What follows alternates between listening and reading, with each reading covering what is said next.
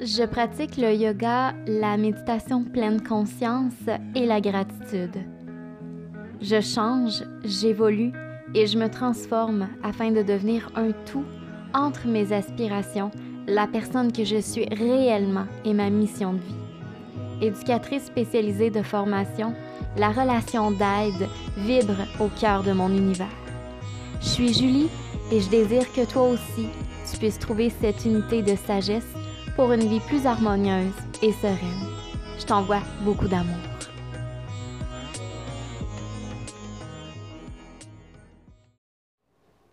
Je me suis posé la question, hein, euh, comment je vais faire moi pour gérer mon anxiété, comment ça va être possible, euh, si c'est possible, euh, parce que j'avais pas d'issue, j'ai envie de vous dire. Donc, c'est sûr que quand tu es dans cette phase-là, ben, peut-être que tu penses qu'il n'y a pas de solution. Il y en a des solutions, j'arrête pas de vous le dire, j'arrête pas de vous le dire, j'arrête pas de vous le dire. Il y a des solutions.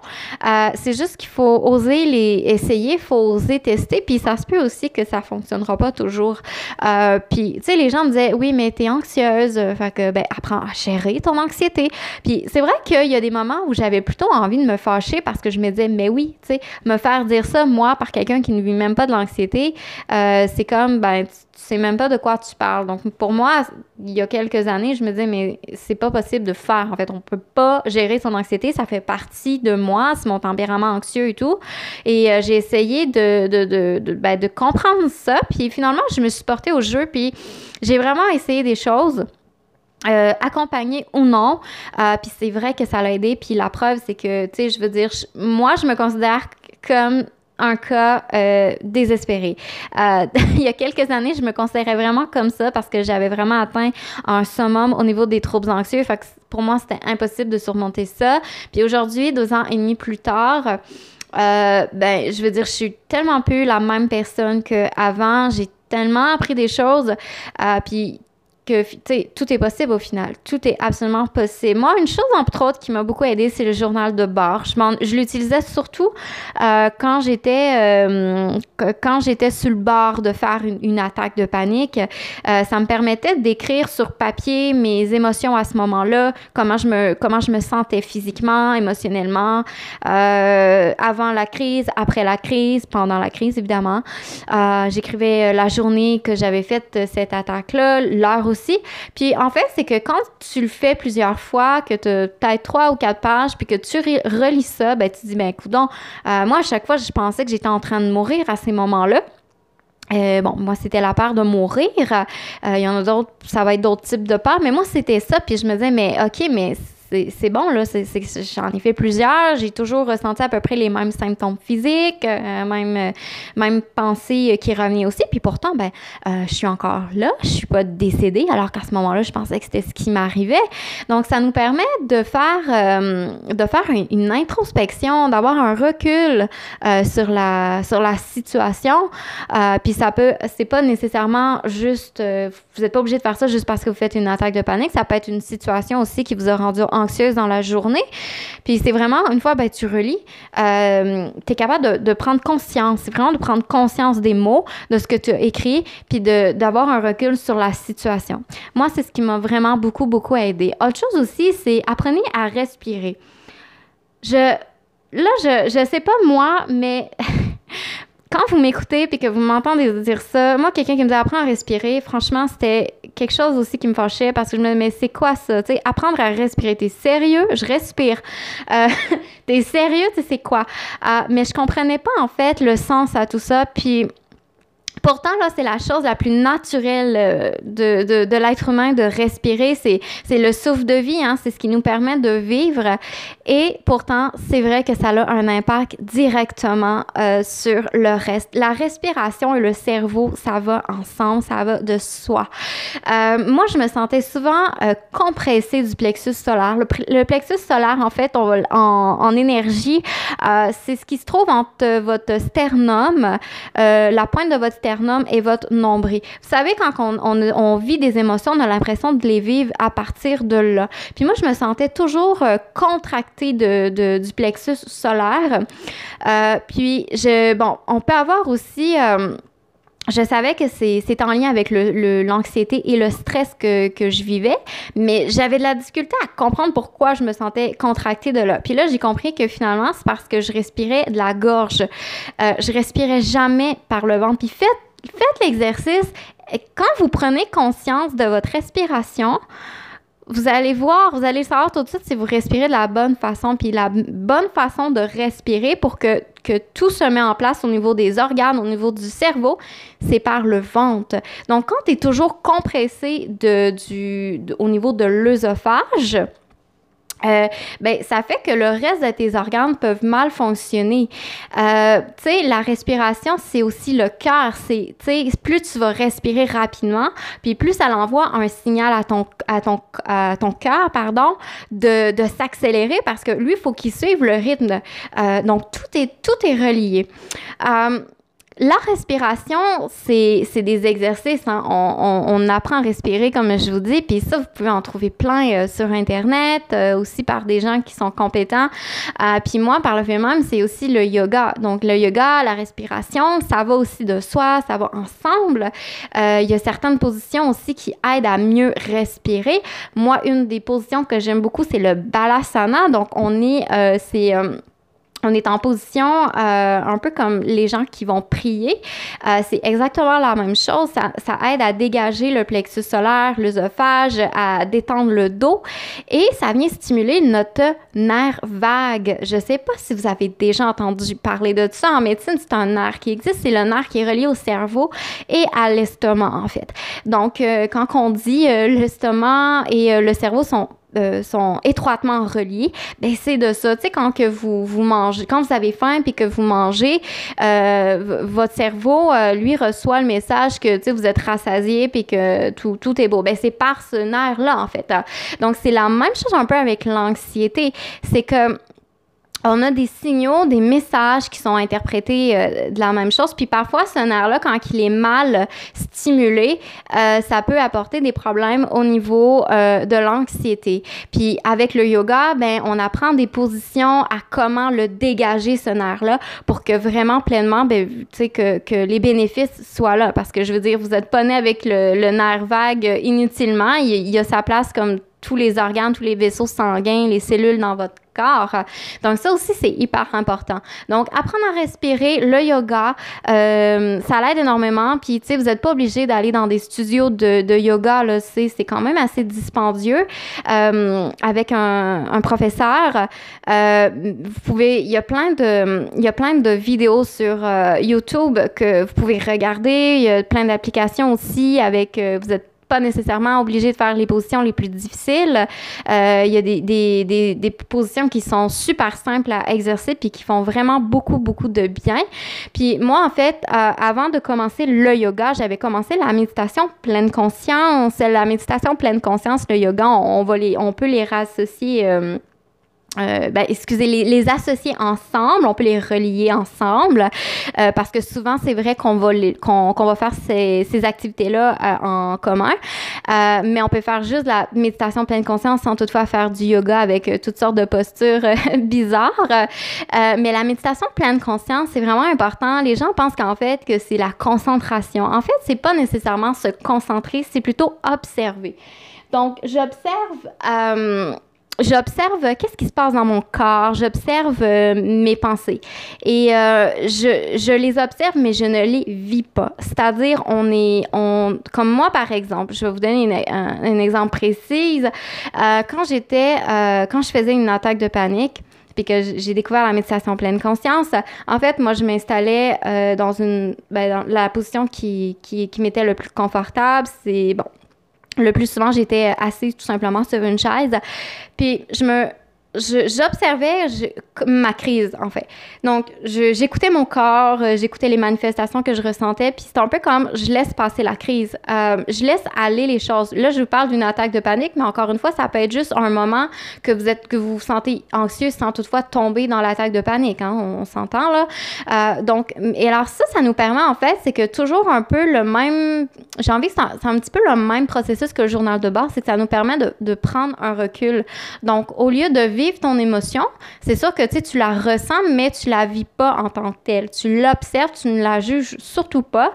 Puis quand la crise ou euh, le moment d'anxiété a passé, ben tu te rends compte, euh, tu sais, il faut pas essayer de bloquer les crises. On dit, ah ouais, mais moi, je vais essayer de freiner ma crise, je vais essayer de tout faire pour la fuir, mais non, vivez-la. Puis vous allez voir que quand ça va faire plusieurs fois que, que, que vous vivez ces moments-là de crise d'anxiété et tout, euh, vous allez être capable de dire ouais mais je l'ai encore une fois je l'ai vécu je, je, sais ce que c'est puis pourtant il m'est rien arrivé. Pourtant ça s'est bien passé. Donc la méditation pleine conscience c'est un peu ça en fait. Ça nous aide vraiment à nous recentrer sur notre corps à nous recentrer sur nos émotions. Et toujours je me répète mais c'est tellement important on le fait sans juger.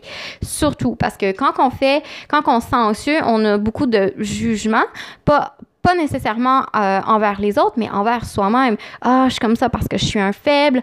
Ah, là, il y a une crise d'anxiété qui se présente parce que, euh, parce que là, ma tête est en train de me dire, il y a des problèmes, il y a des choses qui se passent. Ah, ben, je suis donc bien, euh, bien bizarre d'être comme ça. Puis, tu sais, on va beaucoup juger aussi, hein, quand on, vit des, des périodes d'anxiété. Donc, c'est hyper important.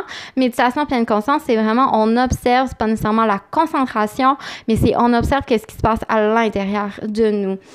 Euh, autre chose aussi, faire face à ses peurs. Ça sert à rien. Je vous ai parlé de la fameuse stratégie d'évitement. Euh, pourtant, je sais qu'on l'a fait. Je, je, sais que c'est, on tombe facilement dans ça, mais il faut faire face à nos peurs. Euh, ça peut être accompagné ou non. Puis, tu sais, les peurs sont pas nécessairement les plus dramatiques, mais des fois, même si une peur peut nous paraître plutôt banale, elle peut avoir des répercussions sur nous. Fait que faites face à vos peurs. Ça sert à rien de les éviter.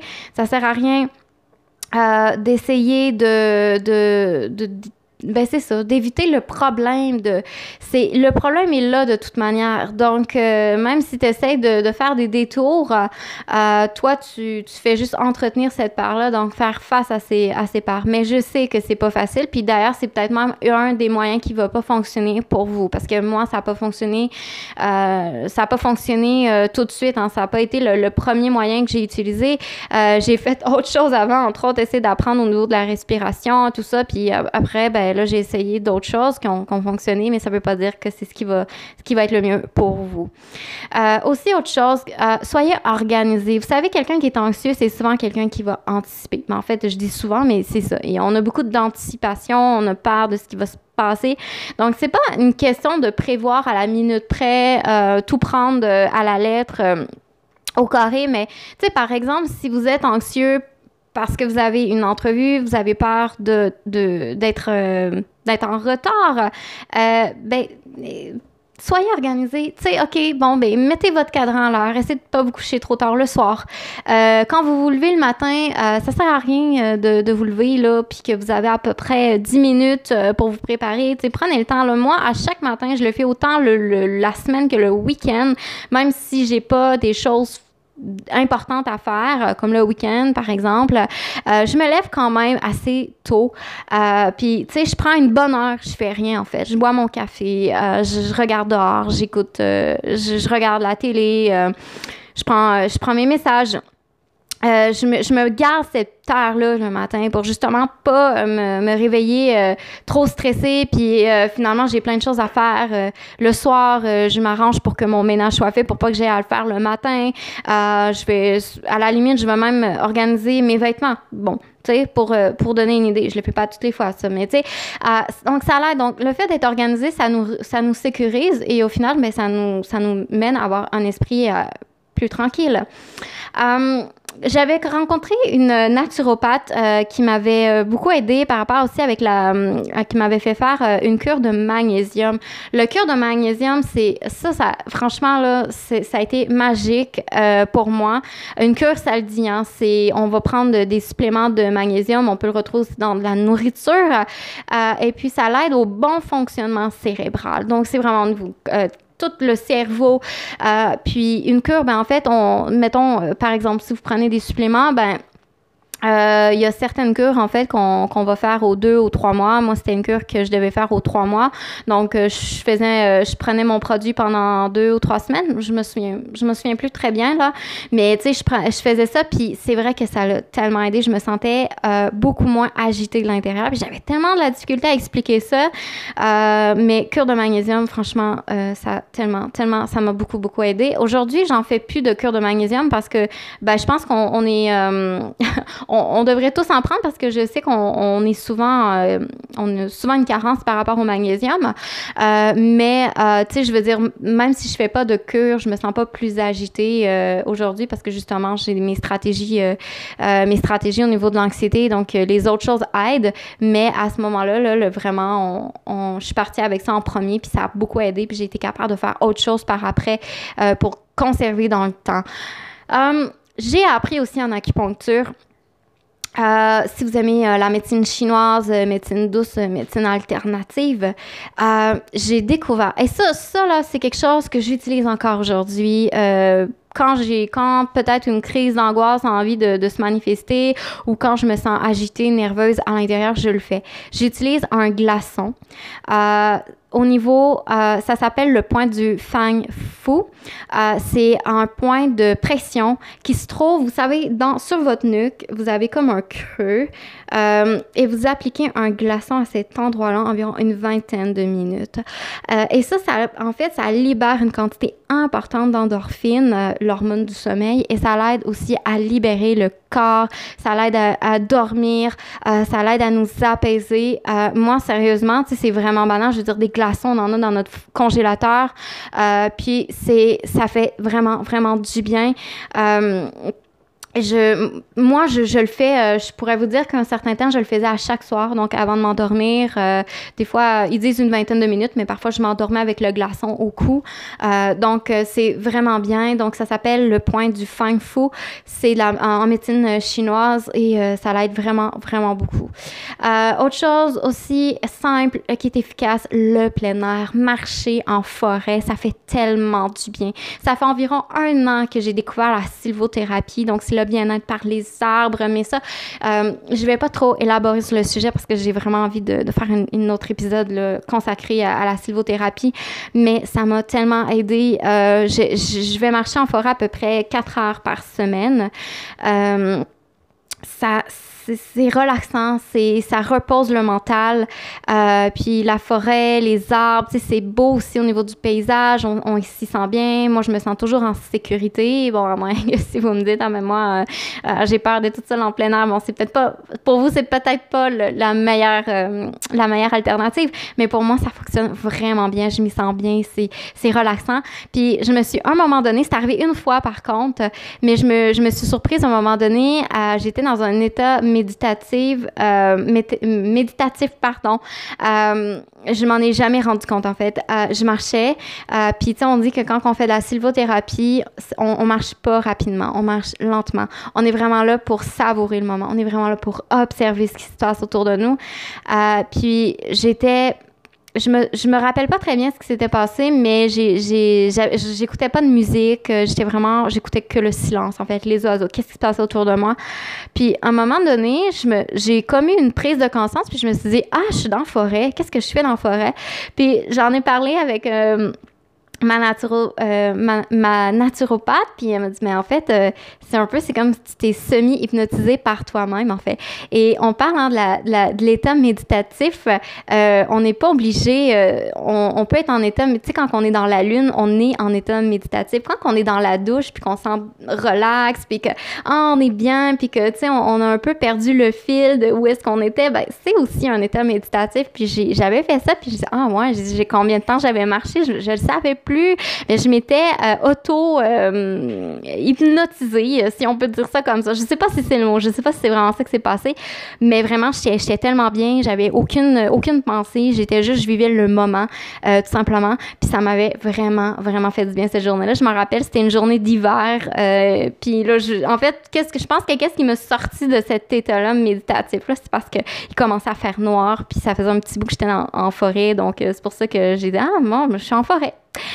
Euh, Puis je l'ai dit, apprenez à vivre le moment présent parce que en fait, l'anxiété, c'est ça, c'est qu'on anticipe le futur, on a peur de ce qui va se passer plus tard. Puis je sais que le moment présent, ça aussi, je vais en faire vraiment un épisode à part, mais c'est tellement important. Puis avec la méditation, ça va de soi, ça va de pair, ça aide, c'est tellement relaxant.